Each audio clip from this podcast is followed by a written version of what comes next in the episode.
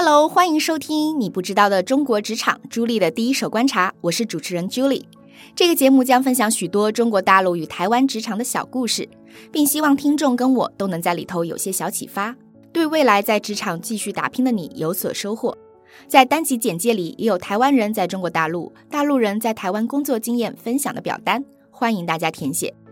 这一集要跟大家分享的是中国大陆职场的特有现象。就是失业的三十五岁高龄人，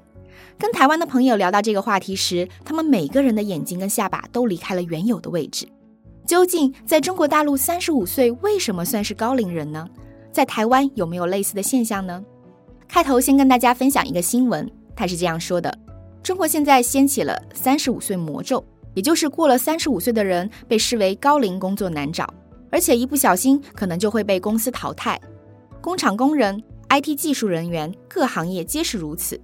大部分企业更愿意聘用年轻的应届毕业生，而不是三十岁或以上的老员工。这引起民众普遍的担忧，也让学者开始警示政府改善失业问题。中国工厂征才工作人员说，八六年以上的人可以走了啊，可以离开了。究竟三十五岁是不是一个坎呢？下面跟大家分享一个中国大陆的职场故事。我是八零年的。从事 IT 工作十六年了，三年前我失业了，现在主要靠兼职跟创业养活自己。国内在 IT 行业里都知道，三十五岁就算是高龄了，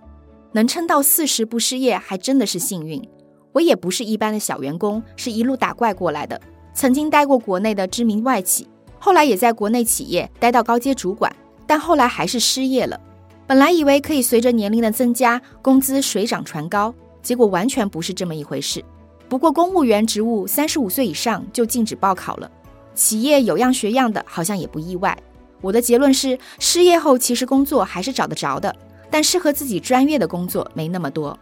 中国大陆知名企业腾讯在二零二零年也有爆出劝退高龄员工的新闻，当时的口号是“三十五岁请离开”。当时对高龄的定义是出生于八零到八五年的员工。我在大陆七年的工作经历当中看到的是。对于新创公司或是互联网科技企业比较多，确实更偏向于不断换新血液。在人才招募，除非是非常非常需要经验的岗位，或者本身是在内部直升，一般都会想找三十五岁以下的人入职。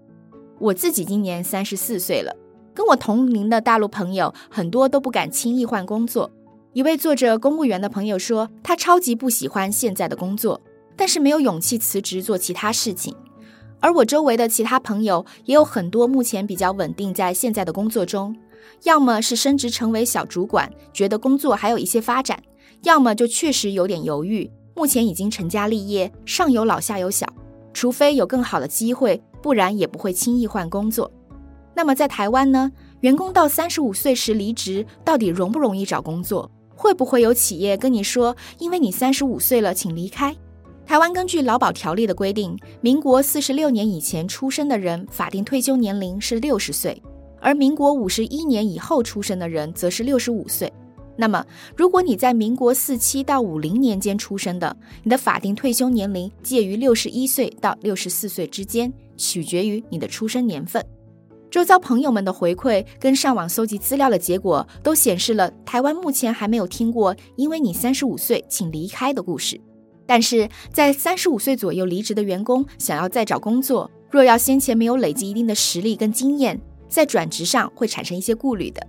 下面跟大家分享一个三十五岁台湾人转职面试的故事。我今年三十六岁，上一份工作因为常常要加班，薪水又很少，就决定辞职。想说工作十几年了，经验应该比新鲜人丰富许多。可是后来再去丢履历，却连连碰壁。虽然政府有说现在面试是不可以有年龄歧视，但后来问问身边朋友，他们说求职如果超过三十五岁，就很难找到原本领域相同的工作。我们明明都是有经验，可以马上上手，但雇主还是比较喜欢用年轻人。后来有在大集团当 HR 的朋友跟我说，公司不喜欢用三十五岁以上的新人，其实只有一个理由：付不起适合三十五岁年资的薪水。再来，我以前是当助理。他们说这种工作比较没有技术深度，除非愿意让条件低一点，要不然很难再找到跟之前薪水差不多的工作。我遇到过一位来我们公司面试 HR leader 的候选人，他本身呢是中国大陆人，年龄也是三十五岁，快四十。他之前在大陆已经做到了 HR 总监的岗位，后面跟先生讨论回台湾定居，在台湾找工作，发现他去公司里担任 HR leader 的角色，算是非常年轻了。他在台湾的第一份工作中，很多下属的年龄已经超过四十岁，而他面试时发现自己的年龄在台湾居然非常有优势，他超级的诧异。跟我分享说，他发现台湾跟大陆的职涯高峰时间段居然有年龄差，因为他这个年龄在大陆已经到了一个瓶颈区，当然也有可能因为他工作的地方是在深圳。另外一个面向，像我认识的几个华为的员工，年龄也都三十七八，但是不担心也不焦虑，论拼劲、全球视野、经验的应用成熟度都不输于年轻人。很多行业和公司还是员工越老越吃香，比如医生。律师、金融行业等等，这些都是靠实际累积的实战经验堆积成为自己的竞争护城河。全球人力资源因疫情产生了断层，每个国家都有人力不足的问题，所以这几年也蛮常听到熟年与老年重返职场的新闻。或许三十五岁这个门槛指的是低阶员工的年龄，在高阶主管与决策层年龄的限制似乎没有这么明显。台湾针对中年、熟年的再就业，还拟定了一套新法律，主旨就是不能有年龄歧视。过去常见的违规行为就包括年满三十五岁员工才有资格升为组长，公司裁员时优先解雇年满六十岁的员工，公司张贴征才广告刊登限五十岁以下等等，都是违规的案例。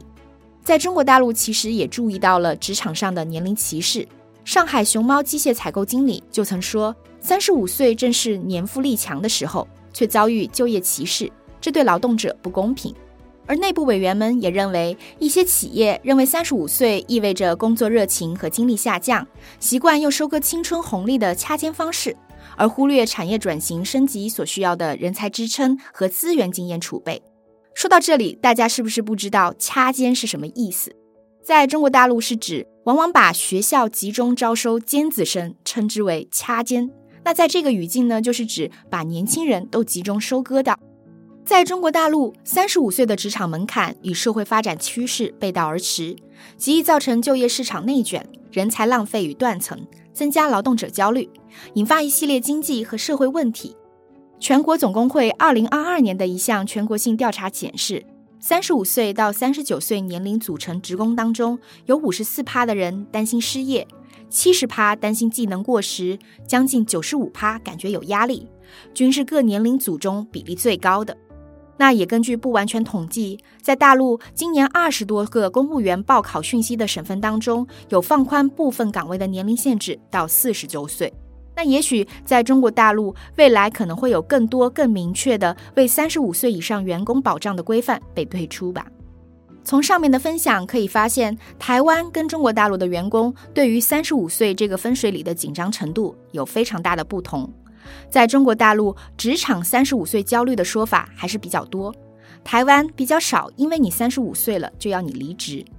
我在翻小红书或是知乎等等这些议题的讨论当中，有很多会提到，在中国大陆，三十五岁是一个分水岭，